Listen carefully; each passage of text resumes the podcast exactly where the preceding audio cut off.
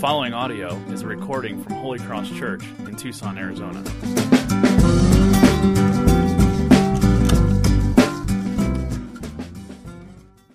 We cram in here in this room and we say, what is it? Can we, can we have it feel like Christmas? And so that's why we're here to reflect, to look at what God has already done, what He's continuing to do in our lives and in our world. We wanted to think about that and, and be a part of that. And so I know like you, I have memories about Christmas, about all the Christmases that I have had. Some good memories, some great memories, some sad memories, and maybe you have the same. And I remember one particular Christmas, I was probably six or seven years old. And like any good six or seven year old boy on Christmas Eve, I went investigating. Investigating where the presents were. And in our house, we had this shed in the backyard, and it was a big shed. And in that shed, we had this workbench. And I go into the shed, and immediately my eyes, my eyes are drawn to this workbench. And on top of that workbench, I see this little dog house. And the truss of the doghouse is, is bright blue, and the walls are red. And then there's this perfect little arch for the opening. But this wasn't a, a doghouse for a real dog. I knew right away it was maybe just 12 to 16 inches high. It was a doghouse for a stuffed animal dog, pound puppies. Guys, if uh, you've probably had some if you're my age, um, pound puppies. And I loved pound puppies. These were these were my thing. These were this was my gift. And I saw this house, and I saw this doghouse, and you know what went, went through my mind right away? I hope that's for me. I hope that's for me. And all night, it kept me awake, thinking about this doghouse. I hope that it's for me. I could tell that it was handmade. I could tell it was hand painted. Tell it was made out of wood with, with a lot of care. And then I couldn't sleep that night, and I woke up in the morning, and all that was on my mind was going to the tree and hoping that it was there for me. And when I came down the stairs, ran down the banister, and turned the corner, my eyes were drawn right to the tree, and I saw there the doghouse. And I knew it was for me. And inside that doghouse was a brown dog, a stuffed dog. His name is Chocolate. I still have him. In fact, I've got a box of these things, and, and Janaeus tried to burn them, throw them away, donate them, but they're still with me. I get one box of personal items. and all of my, my pound puppies are in there. Now, because, because of Christmas, we know that God is for us. And maybe this question has crossed your mind in your life. Maybe it's crossing your mind right now. You think, you know, I know that God is great and I, I've heard the gospel and God is good and He's come to this world and He is for us, but is God for me? Is God for me? Is it true that God is, is, is for me? And we can only but just look at Him and, and see His kindness and His love and His grace and we just wonder and we say, Is that for me? Is that story of forgiveness and love and generosity and kindness and salvation, is that for me? And Christmas tells us that yes, Christ is for you. Christ is for us. Christ is for me. Without Christmas, without this incarnation, without the birth, without God coming down to us, we, we would always be asking that question how can we know for sure that God is for me?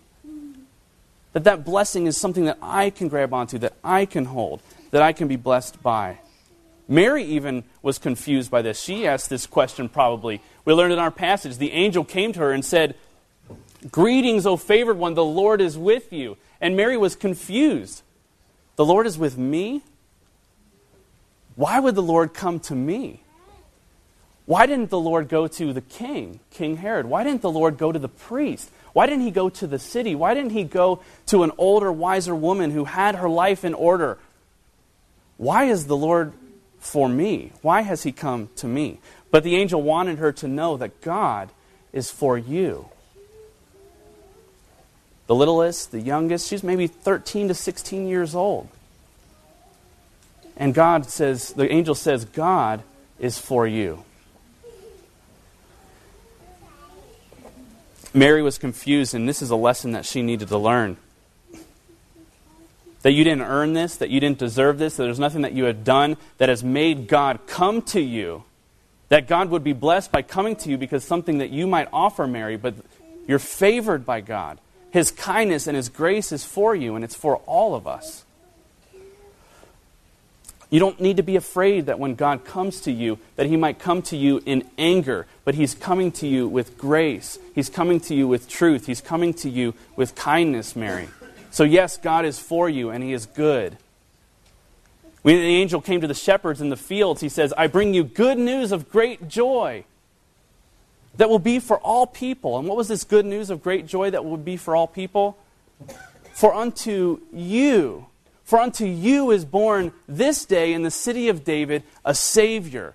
Born to you. What do we mean by that? Born to shepherds? The good news that shepherds can now know God. That's not what they meant. That you, that word is plural. It's this, this is good news that God is for us. That this universal gospel goes out. It goes out, it's proclaimed to all of us, and yet not all of us receive it and know it. But, but God is for us. And not only is He for us, God teaches us through His passage and through Christmas that we ought to long for Him, that we to long, are to long for Him in our life. We are to long for Him to be manifested each and every day Christmas is, is unique in so many reasons, but one of the reasons that I find most unique about Christmas is that it has a Christmas Eve. It has a holiday to celebrate the holiday the day after. It's a holiday even in itself. Yesterday in conversations at church, I even heard people say, Happy Christmas Eve. And, and they would say things, they'd be talking about today's the day before Christmas Eve. Today's the day before, the day before the actual holiday. And we're excited about that. There's no Valentine's Day Eve. There's no Columbus Day Eve, and there's certainly no Groundhog's Day Eve. Who wakes up on February 1st and say, Do you know what today is? It's Groundhog's Day Eve. But Christmas is unique because there is this longing, there's this built in welling up of expectation. That even two days before, we would wake up and say, Today's the day before, the day before Christmas. And then Christmas Eve, we would wake up and say, Today is the day before Christmas. And then Christmas morning, we would wake up and say, Today is Christmas. That there is this longing and a welling up within our hearts. And Christmas teaches us that there should be this longing and welling up in our hearts for Christ, for His coming, for His presence in our life each and every day. Christ has come for you, and, and we are meant to long for Him. It's what we were created for. You and I were created to know Christ and to long for Him. And so He came to us and said, I am for you. And He built within our being this desire to know and to long and to wait and to expect and to get excited for Him coming into our life. And yet it's very hard for us to expect things and, and be people who long for things. We want, it, we want to get it done, we want it to be here. But Christmas time, we're reminded that longing for something can be something peaceful and joyful and sweet and, and ministering and devotional to our spirits. Do you long for Jesus? Are you at a place today where you think that you are longing for Christ in your life, that you say, All I want is to long for Him more, that, I, that wherever I am right now, I want more of Him. I want to know Him more. I want Him to be manifested more in my life. I want more of Christ. I want my life to be identified as one who longs for Jesus. Is that you? Christmas teaches us that that can be us. And that God desires for that to be us. And we could look at Mary at this great example of what does it mean then to long for Jesus? She hears the word of God. She says, I am the servant of the Lord. Let it be to me according to your word. Mary is literally saying in this sentence, she's literally saying, Let you happen to me. Let my life be impacted by your life daily, ongoing. She says, I know who I am, and now what you, I know what you've told me, and I know what I'm created for. Therefore, I give myself over to God's word and his plan for me, and I will live with expectancy, with longing, with awaiting for you to play it out in my life, awaiting for you to be impacted in my life and all of my dealings. Our longing for, for Christ conquers our bindings and our burdens of our past. There are many things that keep us from moving to Christ and pursuing Christ and longing for Christ guilt from our past sins, shame from our current weaknesses, countless other priorities that kind of crowd into our life and keep us from longing after Jesus. And if Christmas teaches us anything, it teaches us that nothing is impossible with God. The angel tells us to Mary, Mary, things are happening right now. God is, has come to you and, and has shown favor to you and has given you his grace, grace and his truth. And, and the impossible is happening, Mary. Your, your cousin who has been unable to be pregnant and she's old beyond bearing, childbearing age, she is now pregnant, six months pregnant, in fact. And Mary, you are a virgin, and yet you will become pregnant. And God will come to you. And you will long for Him. Christmas is about miracles. You guys met Kyle, he plays the music up here, and, and he's got a funny thing that he does. Every time something good happens to him, like if he gets a string of green lights, he says, It's a Christmas miracle. Right? It's good. It's good to think like that. This is a Christmas miracle. Miracles happen on Christmas. Christmas in itself is a miracle. And Gabriel tells us about these miracles. God became a human. The Bible says that, that the Word was with God and He made His dwelling with us. He dwelt among us. You know what that word means? That word means literally, it means to camp out with us, to pitch up His tent with us. You know, if someone came to my neighborhood and wanted to live in my neighborhood and built a house in my neighborhood and then put a big wall around his house, he would be communicating to us, I don't want to be a part of your life. I want privacy. Yet if somebody came to my neighborhood and pitched a tent in my backyard, they're saying, I want to hang out with you. I want to, I want to share a sleeping bag. I want to share a toothbrush. I want to, uh, we're, we're sharing pajamas. I mean, we are going to spend tons of time together. And God says to us that Jesus has come and He has made His dwelling among us because He wants to be with us. He wants us to be familiar with Him. He wants to be in our dealings every single day. He wants this personal relationship with us. He wants us to long after Him, and He wants to be present with us, not far off and not distant. That's a miracle that God became a human. It's a miracle that a virgin became pregnant. I don't know any pregnant virgins. So this is a miracle. But yet, maybe the biggest miracle of all, as we see in this passage and in the Christmas story, is that the greatest miracle is that Mary would believe all of this. That this word that would come to her, she would actually believe. That any of us, the real miracle is that any of us could look at this story, as profound as it, as it is, and put our whole hope in it and our trust in it and rest our whole life in it. That's a miracle in itself. For any of us to believe what God says is a miracle. The real Christmas miracle is that we would believe that in believing we can know God, and in knowing God we can find forgiveness, and in finding forgiveness we would have joy. That's the miracle. Christ is for you, Christ is for us, and He's come for you. And we have to do something with that. We have to reflect on that and, and meditate on that. That Christ has come for us and to us. He's been born. He lived a perfect life. He, was, he died the sinner's death that we deserved. He rose from the dead, and He lives today. And He's coming back again one day.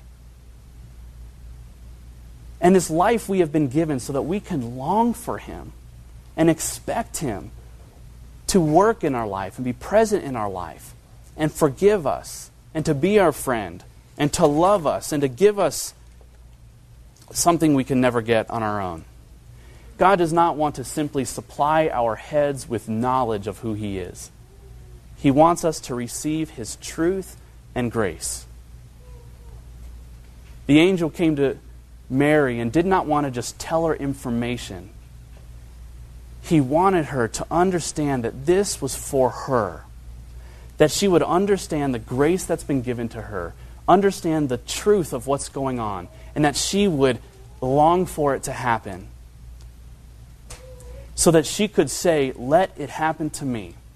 God, let you impact me. And I'm waiting. That's who I am. That's what I'm created for.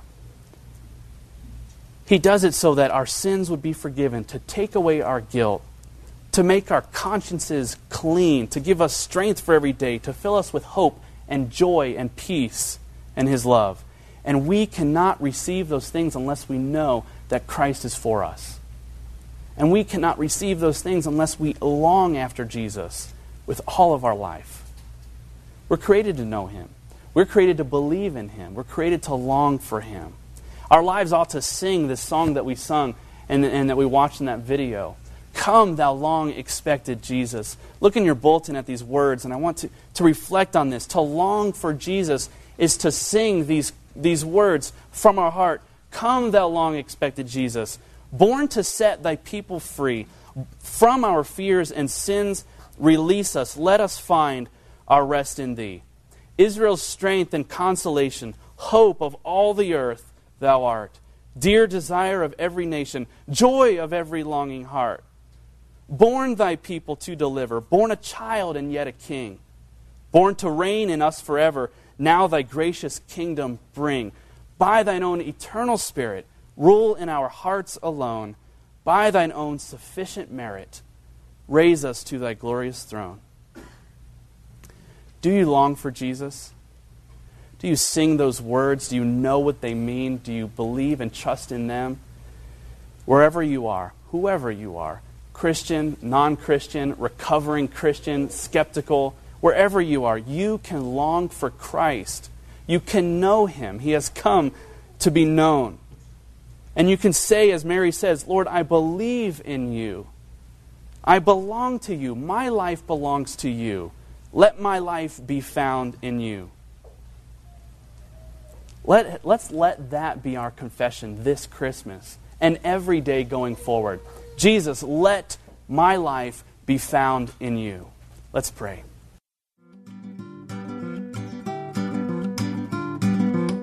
For more audio and information, please visit holycrosstucson.com.